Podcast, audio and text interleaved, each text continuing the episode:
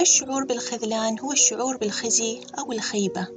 وعندما تخذل فلانا فإنك تتخلى عنه في أضعف الأوقات وتترك معونته في أصعب الظروف.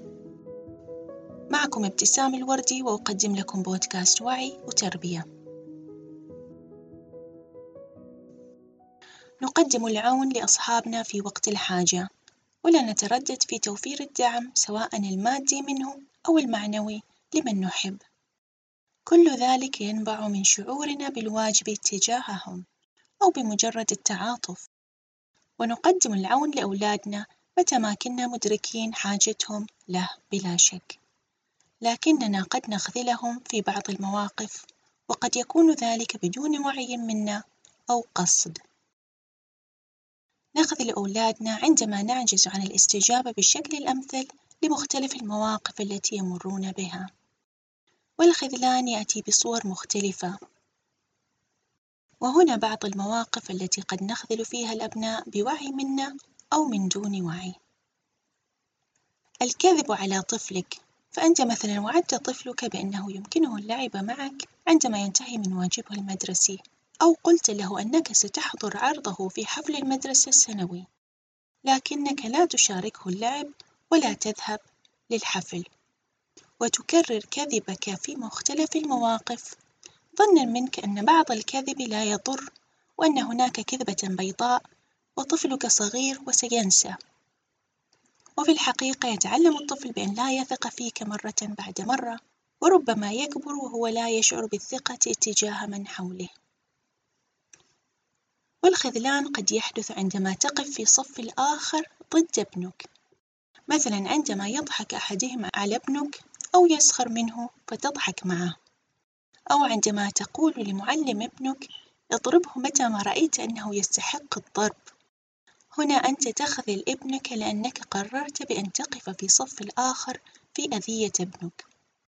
وحرمته من حمايتك ومن وقوفك بصفه. ومع تكرار هذا السلوك يفقد الطفل شعوره بالأمان نحوك. ومن فقد الأمان عند والديه فأين يمكن أن يجده؟ وقد تخذل طفلك كذلك عندما تبالغ في ردة فعلك عند كسره لقاعدة ما وضعتها. فتغضب وتصرخ وتنفعل وكأنها نهاية الدنيا. تخذل الطفل هنا لأنه يتعلم منك لحظتها بأن حبك له مشروط مشروط بالمشي جنب الحيط. فإن لم يلتزم بأوامرك يصبح في نظرك عدوا وهذا ما يترجمه طفلك وهذا كفيل بجعله حذر منك وخائف وبالتالي لا يشعر بالأمان. ويمكنك أن تخذل طفلك أيضا عندما تسخر من آلامه وأحزانه فإن كانت خسارته للعبة ما أو وقوعه من على دراجته أمر لا يستحق الحزن بالنسبة لك بل وقد يستحق السخرية فهو مختلف تماما بالنسبة له. وعندما تضع نفسك مكانه تدرك أن عالمه مختلف عن عالمك وتتفهم حزنه وتحترمه كذلك. وقد تخذل ابنك أو ابنتك عندما تنهرهم أو تصرخ عليهم أمام الناس تخذلهم عنده لأنك لا تراعي مشاعرهم ولا يبدو أن هدفك وقتها توجيههم. وكل ما يشعرون به هو الحرج وربما الذل. فالصراخ أمام الناس لا يمكن أن يكون توجيها. نخذل أبناءنا عندما نعجز عن قضاء بعض من وقتنا للتواصل معهم والسؤال عن يومهم والحديث معهم حديثا وديا بعيدا عن الأوامر والنواهي. ونخذلهم عندما يبدو أن لكل فرد حولنا أولوية ما عداهم. نخذلهم عندما نرفض التعبير عن حبنا وتقديرنا وفخرنا بهم بالكلمات. فنظن بأن أفعالنا تكفي ولا داعي للكلمات.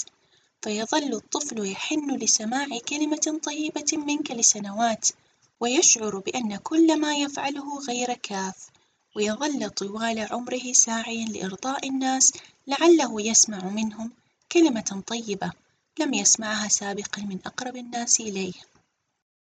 وقد نخذل أبناءنا عندما نرفض الاعتذار لهم عن خطأ ارتكبناه ظنا منا أن الكبير لا يمكن أن يعتذر للصغير وأن الاعتذار يضر بكبريائنا والحقيقة أن قدرتك على الاعتراف بخطئك والاعتذار والوعد بعدم تكراره أصعب ويستحق منك التقدير بدلا من التجاهل وكأن شيئًا لم يكن.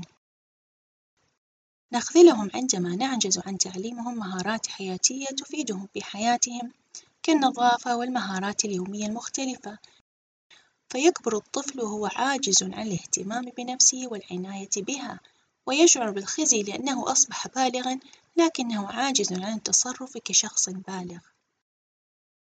أطفالنا أولى بتواجدنا الدائم لهم في اللحظة التي يكونون فيها بأمس الحاجة لنا، وأقل ما يمكننا فعله هو توسيع مداركنا لأجلهم ومراقبة أفعالنا وأقوالنا، فلا نظلمهم ولا نخذلهم.